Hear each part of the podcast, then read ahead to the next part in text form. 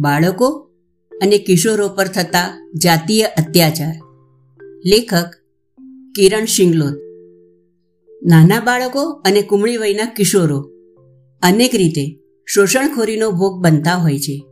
પોતાની હવસખોરી સંતોષવા માટે તેમનું જાતીય શોષણ કરવામાં આવ્યું હોય તેવા અનેક કિસ્સાઓ છાપાઓમાં આપણા વાંચવામાં આવે છે.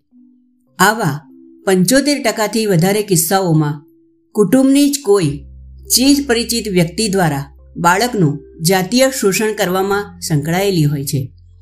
કુટુંબના કોઈ વડીલ, પડોશી કે શાળાના શિક્ષક ઘણીવાર આવા પ્રકારના ગુનામાં સામેલ હોય છે. છોકરીઓ તેનો સૌથી વધારે શિકાર બને છે. બાળકને ફોસલાવીને, લલચાવીને કે ડરાવીને આવા કામ માટે મજબૂર કરવામાં આવે છે. કમનસીબે કુટુંબની બદનામીના ડરથી આવા કિસ્સાઓને પ્રકાશમાં આવતા રોકવામાં આવે છે. પણ જાતીય શોષણનો ભોગ બનનાર બાળક તેને લીધે પારાવાર શારીરિક તેમજ માનસિક યાતનાનો ભોગ બને છે. એની કેટલીક સજા તે આજીવન પણ ભોગવે છે. ઘણીવાર તો મહિનાઓ અને વર્ષો સુધી ધાકધમકી હેઠળ રાખીને તેનું શોષણ કરવામાં આવે છે. આ કાર્ય ઘૃણાસ્પદ છે અને તેનો ભોગ બનનાર કુમળા અને અણસમજ બાળકને ન્યાય અપાવવા માટે તેમજ આવો ગુનો આચરનાર વ્યક્તિને તેના દુષ્કૃત્યની યોગ્ય સજા અપાવવા માટે ફરિયાદ કરવી જરૂરી છે. બાળકો અને કિશોરોનું વિવિધ રીતે જાતીય શોષણ કરવામાં આવે છે. તેના જાતીય અંગો સાથે રમત રમવી, તેને શારીરિક સંબંધ બાંધવા માટે મજબૂર કરવો, બીભત્સ ચિત્રો અને વિડીયોગ્રાફીમાં તેનો દુરુપયોગ કરવો, તેમજ એને વેશ્યાગીરીમાં ધકેલવું. વગેરે બધા પ્રકારના ગુનાઓનો આમાં સમાવેશ થાય છે. અત્યારે તો બાળકો પર જાતીય અત્યાચારમાં ઇન્ટરનેટના માધ્યમનો પણ દુરુપયોગ થતો હોવાના કિસ્સાઓ ધ્યાનમાં આવી રહ્યા છે. તેથી પોતાના સંતાનની સુરક્ષા માટે મા બાપે ખાસ તકેદારી રાખવી જરૂરી છે. જાતીય શોષણનો ભોગ બનનાર બાળક પર તેની અનેક જાતની માઠી અસરો થતી હોય છે. જેમ કે તેના જાતીય અંગોને ગંભીર ઈજા થવી ગુપ્ત અંગોમાં ચેપ લાગુ પડવો, મૂત્રમાર્ગમાં ચેપ કે રોગ થવો, માનસિક આઘાત લાગવો, તેને વર્તનલક્ષી સમસ્યાઓ ઊભી થવી, તેના ભવિષ્યના લગ્ન જીવન તેમજ જાતીય જીવન પર તેની દૂરગામી અસર પડવી, હતાશા અને ચિંતાતુરતાનો ભોગ બની બેસવું, આત્મહત્યાનો માર્ગ અપનાવવો, આમાંથી બહાર આવવા માટે બાળકને મનોચિકિત્સા અને તબીબી ચિકિત્સાની જરૂર પડે છે. આવા કિસ્સાઓને અવગણવાની કે બદનામીના ડરથી દબાવી દેવાની ભૂલ મા બાપે કદાપી ન કરવી જોઈએ.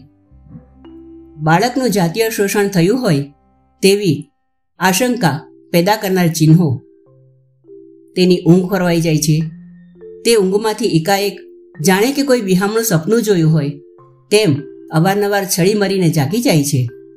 ચીસો પાડવા લાગે છે. પરસેવે રેબઝેબ થઈ જાય છે અને ધ્રુજવા લાગે છે. તેના વર્તન વ્યવહારમાં ન સમજી શકાય તેવી આક્રમકતા પેસી જાય છે. નાની નાની વાતોમાં ગુસ્સો કે છણકો કરવા લાગે છે. પેશાબમાં બળતરા, મળત્યાગમાં અતિશય પીડા થવી, પેશાબમાં અને યુનિ માર્ગેથી દુર્ગંધિત રસી આવવી, ગુપ્ત ભાગમાં કે ગુદાસ્થાન આગળ ઈજાના ચિહ્નો જોવા મળે છે. તે ઊંઘમાં પેશાબ કરતું થઈ જાય છે. ખાવા પીવાનું બંધ કરી દે છે. ખાતી વખતે ઉબકા આવવા લાગે છે. અમુક જગ્યા કે સ્થાનનું નામ લેતા કે તે સ્થાન પાસે જતા તે અસાધારણ રીતે ડરવા લાગે છે. ડર કે ગભરાટના અસાધારણ હુમલાઓનો ભોગ બની બેસે છે. અમુક વ્યક્તિ સાથે એકલા પડવાનો કે રહેવાનો સંજોગ ઉપસ્થિત થાય એટલે આનાકાની કે વિરોધ કરવા લાગે છે. મનપસંદ પ્રવૃત્તિમાં નિરસ બની જાય છે. એકલતામાં જીવવા લાગે છે. કોઈની સાથે વાતચીત કરવાનું છોડી દે છે. આવા સંજોગોમાં મા બાપે શું કરવું જોઈએ? આ એક ગંભીર ગુનો બને છે. અને તે આચરનાર વ્યક્તિને તેના દુષ્કૃત્યની યોગ્ય સજા થવી જોઈએ. સમાજમાં નાલેશી થવાના ડરથી જે મા બાપ આવા કિસ્સાઓને દબાવી દે છે અને પોતાના સંતાનને ન્યાય અપાવતા નથી, તે ખોટું કરે છે. એમાં પણ કુટુંબની જ કોઈ વ્યક્તિએ બાળકનું શોષણ કર્યું હોય, ત્યારે બાળક ખોટું બોલે છે એમ માની લઈને અથવા કુટુંબની કોઈ અંગત વ્યક્તિ પર શી રીતે પગલાં ભરી શકાય એમ માનીને એને દબાવી દઈ બાળકને ચૂપ કરી દેવું જરા પણ યોગ્ય નથી. આમ કરવાથી અત્યાચારનો ભોગ બનનાર બાળકને અન્યાય થાય છે. બાળકની રજૂઆતને સાચી માની લઈને આગળ વધવું જોઈએ. તેને હૈયાધારણ આપવું જોઈએ. પીઠબળ પૂરું પાડવું જોઈએ. એના મનમાં રહેલા ડર અને અપરાધી ભાવને દૂર કરવાનો મા બાપે પ્રયાસ કરવો જોઈએ. આમાં એની કોઈ ભૂલ નથી કે ગુનો નથી, એનો એને ભરોસો આપવો જોઈએ. એની કથની સાંભળ્યા પછી આ બાબતમાં ઘટ્ટું સઘળું કરવામાં આવશે એવી એને ખાતરી આપવી જોઈએ. એની વાતને ટાળો નહીં કે પાછી ન ઠેલો.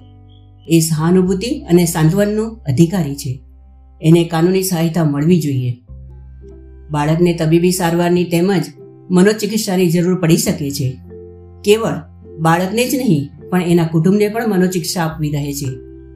અત્યાચારનો ભોગ બનેલા બાળકને ગ્રુપ થેરાપી તેમજ ફેમિલી થેરાપી આપવી જરૂરી બને છે. આ કાર્ય ઘણું સંવેદનશીલ છે. તે માટે નિષ્ણાંત વ્યક્તિની મદદ લેવી જોઈએ. જેટલું અગત્ય તબીબી સારવારનું છે, તેટલું જ મનોચિકિત્સાનું પણ છે. કેમ કે, બાળકના મન પર થયેલો કારમો આઘાત, જો વેળાસર દૂર કરવામાં ન આવે, તો એની એના વ્યક્તિત્વ પર કાયમી છાપ રહી જવા સંભવ છે. અસ્તુ.